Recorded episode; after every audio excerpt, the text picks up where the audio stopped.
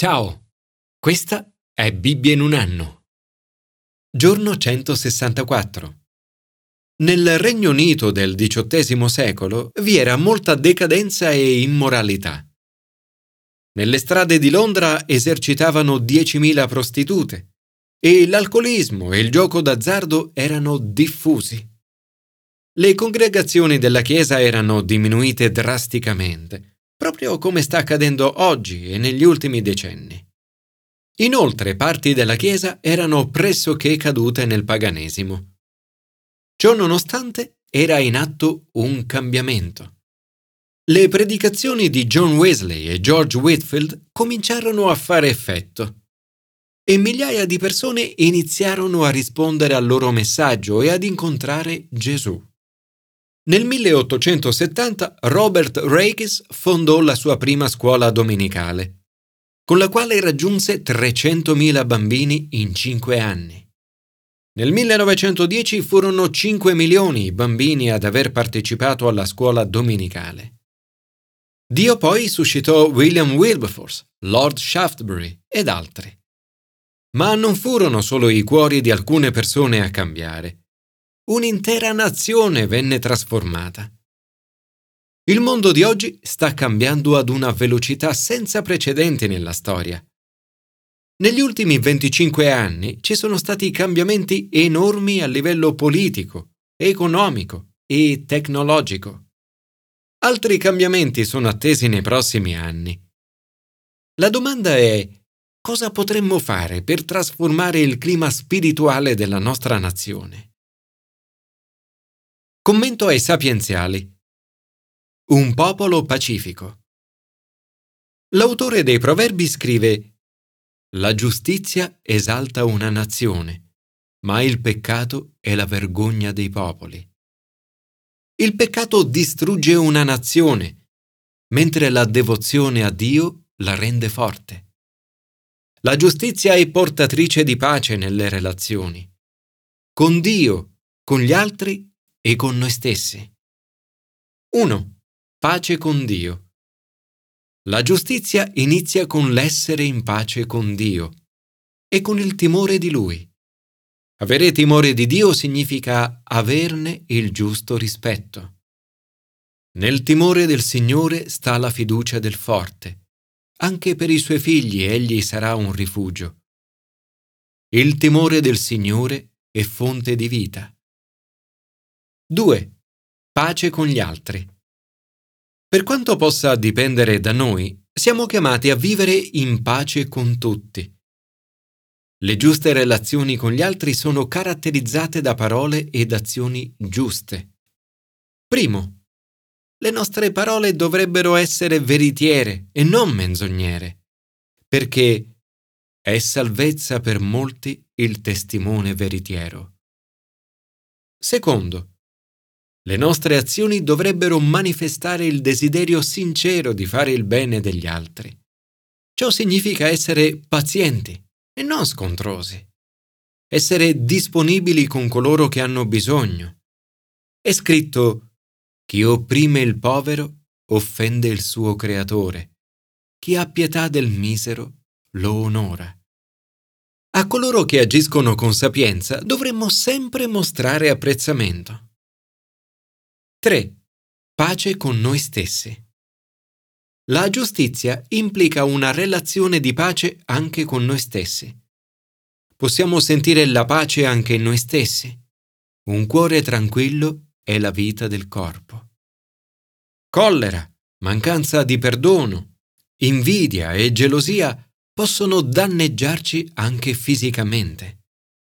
Liberarsi da tutte queste cose negative ed avere il cuore in pace giova alla nostra salute. Alla fine questa pace è frutto dell'essere sereni sia per il presente che per il futuro che verrà, perché anche nella morte il giusto trova rifugio. Coloro che hanno il giusto timore di Dio non temono né il presente né il futuro. Signore, ti prego perché la nostra nazione ritorni a te e che il tuo nome sia nuovamente rispettato in politica, nelle scuole e nei tribunali. Aiutaci a dare priorità ai poveri e ad essere generosi con i bisognosi. Commento al Nuovo Testamento. Una predicazione potente. La Chiesa dei primi tempi era fatta di persone normali, come me e come te. Una Chiesa che però ha cambiato il mondo. Dopo la morte e risurrezione di Gesù e l'effusione dello Spirito Santo, l'intero mondo è stato trasformato. Il libro degli Atti ci parla di questi fatti e di come questa trasformazione è avvenuta. Ovunque vanno, gli apostoli predicano la parola di Gesù. In questo brano vediamo che predicano alle folle e alle persone che incontrano, come Simone il mago e l'eunuco etiope. Le nazioni sono fatte di metropoli, città e villaggi. Gli apostoli predicano il Vangelo nelle metropoli, nelle città e nei villaggi. Filippo predica in una città della Samaria Pietro e Giovanni predicano in molti villaggi dei Samaritani. Filippo evangelizza tutte le città che attraversa, fino a giungere nella grande Cesarea. La predicazione degli Apostoli è accompagnata e per questo favorita da tre fattori. 1. Persecuzione. La predicazione inizia con la persecuzione. È scritto quelli però che si erano dispersi andarono di luogo in luogo, annunciando la parola. La dispersione si rivela una grande benedizione. Ovunque si trovino, predicano il Cristo. Molte volte nella storia della Chiesa persecuzione e opposizione hanno portato a frutti inattesi. Di fronte agli ostacoli è facile scoraggiarsi ma occorre sempre ricordare che Dio può usare questi ostacoli per fare cose meravigliose. 2. Preghiera.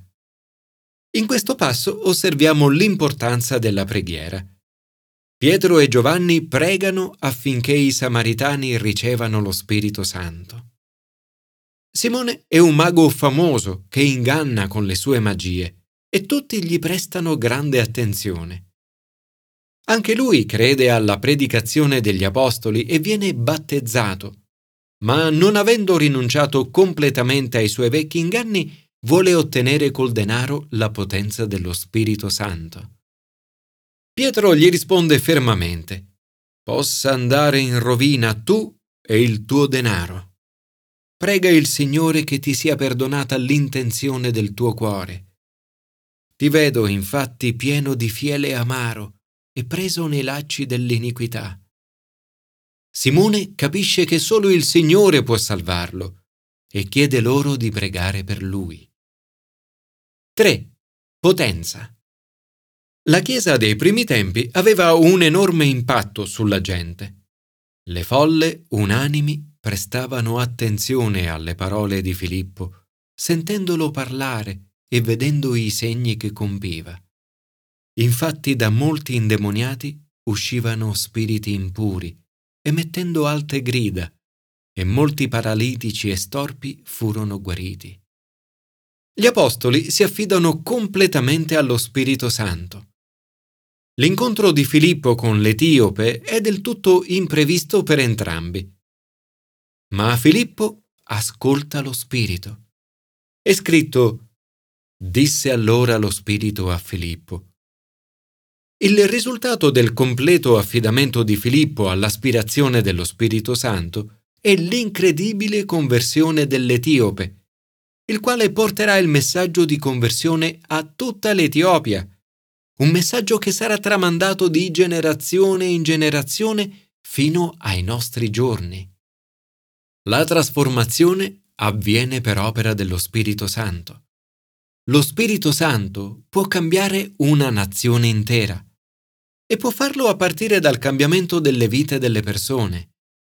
È interessante qui soffermarsi sui fattori che portano cambiamento nella vita dell'Etiope.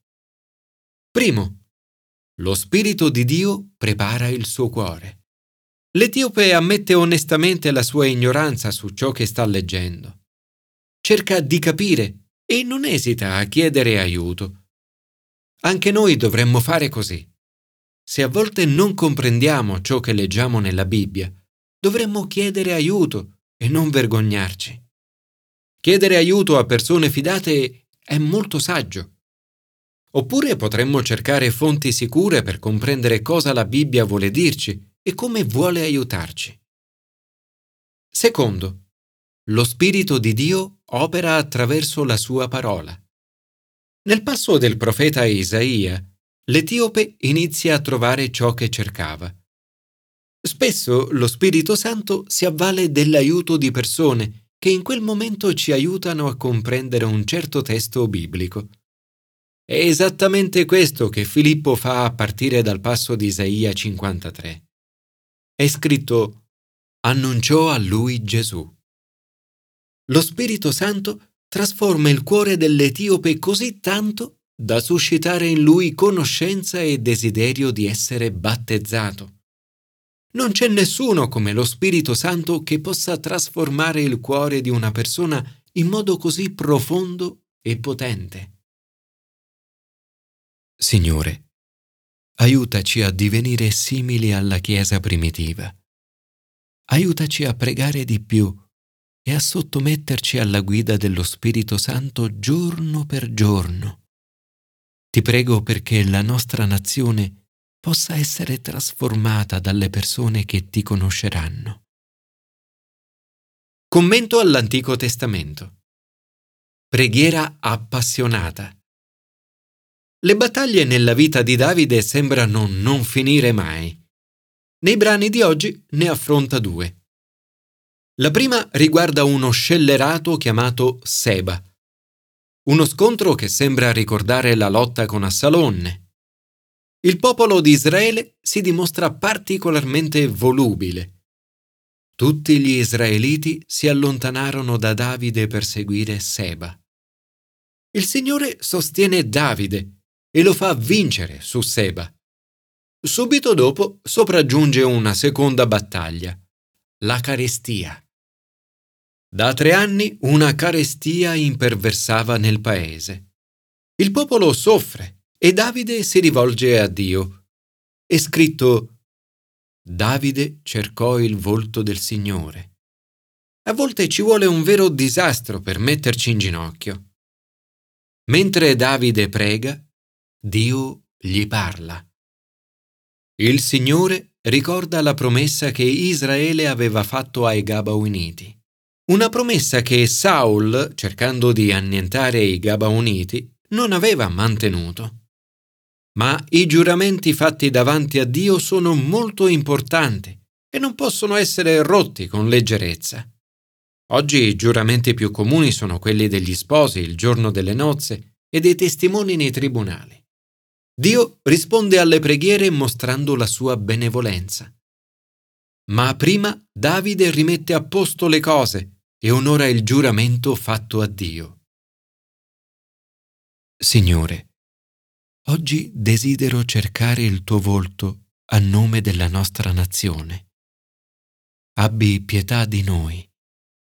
Aiutaci ad essere una nazione che ti onora con la fedeltà il rispetto degli impegni del matrimonio e la ricerca della verità nei tribunali. Signore, ti chiedo ancora una volta di rispondere alla mia preghiera a nome di tutta la terra. Possa la nostra nazione tornare a te. Possa il tuo nome essere onorato. Venga il tuo regno.